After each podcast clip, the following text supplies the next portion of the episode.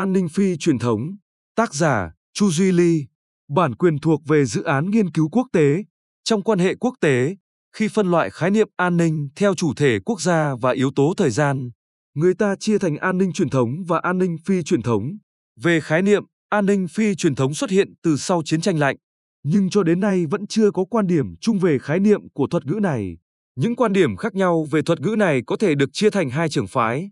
Trường phái thứ nhất quan niệm an ninh phi truyền thống là an ninh tổng hợp bao gồm an ninh quân sự, chính trị, kinh tế và xã hội. Trường phái này cho rằng an ninh phi truyền thống là một khái niệm mở rộng nội hàm của khái niệm an ninh truyền thống. Quan niệm lấy an ninh quân sự là trung tâm. Theo Liên Hiệp Quốc, an ninh phi truyền thống bao gồm an ninh con người và an ninh cộng đồng.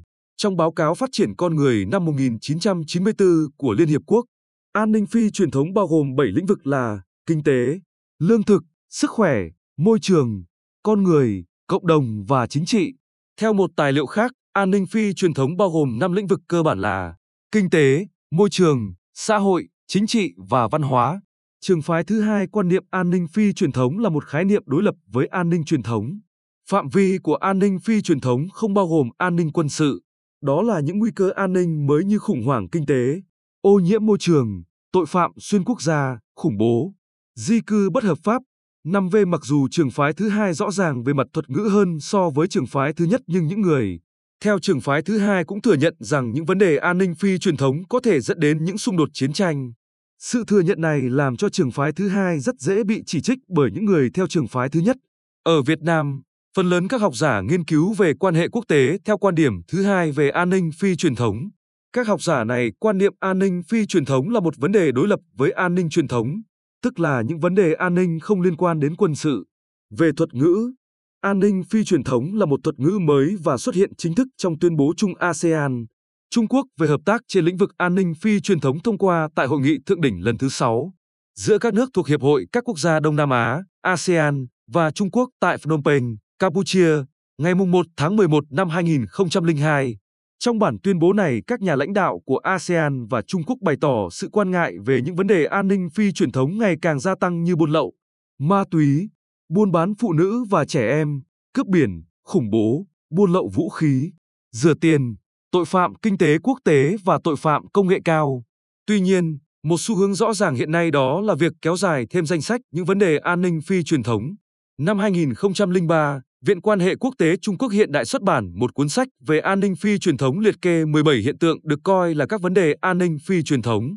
Ngoài ra, từ tháng 08 đến tháng 12 năm 2003, gần 30 các vấn đề an ninh phi truyền thống được nêu lên trong các bài viết trong hội thảo. An ninh phi truyền thống và Trung Quốc được tổ chức bởi tạp chí Kinh tế và Chính trị Thế giới. Thêm vào đó, ngày càng nhiều các vấn đề an ninh phi truyền thống được nêu lên trong các hội nghị an ninh khác như sự thiếu hụt tài nguyên nước, xung đột công nghiệp thủy sản, tắc nghẽn giao thông, sự tuyệt chủng nhiều loại động vật, đói nghèo, VV có vẻ như mọi vấn đề đều có liên quan đến an ninh phi truyền thống một khi các vấn đề đó được coi là đủ nghiêm trọng. Về cơ bản, sự khác biệt giữa an ninh phi truyền thống và an ninh truyền thống nằm ở các điểm sau. Thứ nhất, an ninh phi truyền thống xuất hiện sau an ninh truyền thống. Thứ hai, an ninh phi truyền thống chịu ảnh hưởng của chủ nghĩa tự do và chủ nghĩa kiến tạo còn an ninh truyền thống chịu ảnh hưởng của chủ nghĩa hiện thực. Thứ ba, về các lĩnh vực liên quan, an ninh phi truyền thống liên quan đến nhiều lĩnh vực, nhiều vấn đề như môi trường, lương thực, năng lượng, nhân quyền, trong khi đó an ninh truyền thống liên quan đến chính trị, quyền lực, quân sự, chiến tranh. Thứ tư, đối tượng tác động của an ninh phi truyền thống gồm thế giới, quốc gia, con người, rộng hơn đối tượng tác động của an ninh truyền thống, chủ yếu là quốc gia. Thứ năm, An ninh phi truyền thống ít liên quan đến chủ quyền quốc gia còn an ninh truyền thống gắn liền với chủ quyền quốc gia.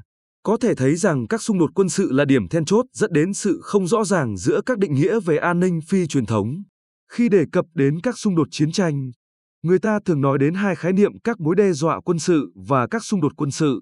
Các mối đe dọa quân sự là nguồn gốc của sự mất an ninh và các xung đột quân sự là kết quả của sự mất an ninh. Việc làm rõ các khái niệm trong nội dung của thuật ngữ sẽ giúp hiểu khái niệm một cách chính xác hơn. Hầu hết các quan niệm về an ninh phi truyền thống đều dựa vào nguồn gốc của sự mất an ninh. Ví dụ, những quan niệm này liên quan đến khủng bố, vận chuyển ma túy, tội phạm quốc tế, tình trạng thiếu nước và lương thực, khủng hoảng kinh tế, phá hoại môi trường, tội phạm công nghệ cao, nhập cư bất hợp pháp, xung đột dân tộc, khủng hoảng dân số. 5V tất cả đều có thể là các vấn đề an ninh phi truyền thống. Nếu nhìn lại lịch sử chúng ta thấy rằng tất cả những vấn đề trên đều tồn tại từ rất lâu trước đây. Ví dụ, cuộc khủng hoảng kinh tế vào những thập niên 30 của thế kỷ trước gây thiệt hại đối với nhiều nền kinh tế hơn cuộc khủng hoảng kinh tế năm 1997. Tuy nhiên, nó chưa bao giờ được coi là một vấn đề an ninh. Như vậy, để có được một định nghĩa rõ ràng về an ninh phi truyền thống cần phân biệt nó với an ninh truyền thống bằng cách xem xét kết quả của sự mất an ninh hơn là nguồn gốc của nó. Theo đó, có thể nói rằng an ninh phi truyền thống là những mối đe dọa đối với an ninh quốc gia mà không xảy ra những xung đột quân sự giữa các lực lượng quân đội. Hộp tham khảo, tác động của toàn cầu hóa đối với an ninh phi truyền thống. Toàn cầu hóa góp phần hình thành nên đặc tính quốc tế, xuyên quốc gia của an ninh phi truyền thống. Quá trình công nghiệp hóa là nguồn gốc của toàn cầu hóa. Toàn cầu hóa diễn ra cũng với dòng chảy của vốn luân chuyển khắp thế giới qua các thị trường và hàng hóa công nghiệp.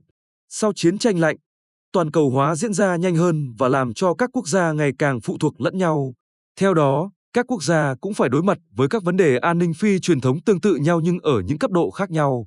Các vấn đề an ninh phi truyền thống cũng dần dần có những tác động mang tính quốc tế. Ví dụ, cuộc khủng hoảng tài chính ở Thái Lan đã tràn đến cả khu vực Đông Á. Việc giải quyết các vấn đề an ninh phi truyền thống mang tính quốc tế này yêu cầu các quốc gia phải đẩy mạnh hợp tác quốc tế. Bài viết của tác giả Chu Duy Ly, trích từ cuốn thuật ngữ quan hệ quốc tế, do Đào Minh Hồng và Lê Hồng Hiệp chủ biên, nhà xuất bản chính trị quốc gia ấn hành năm 2018.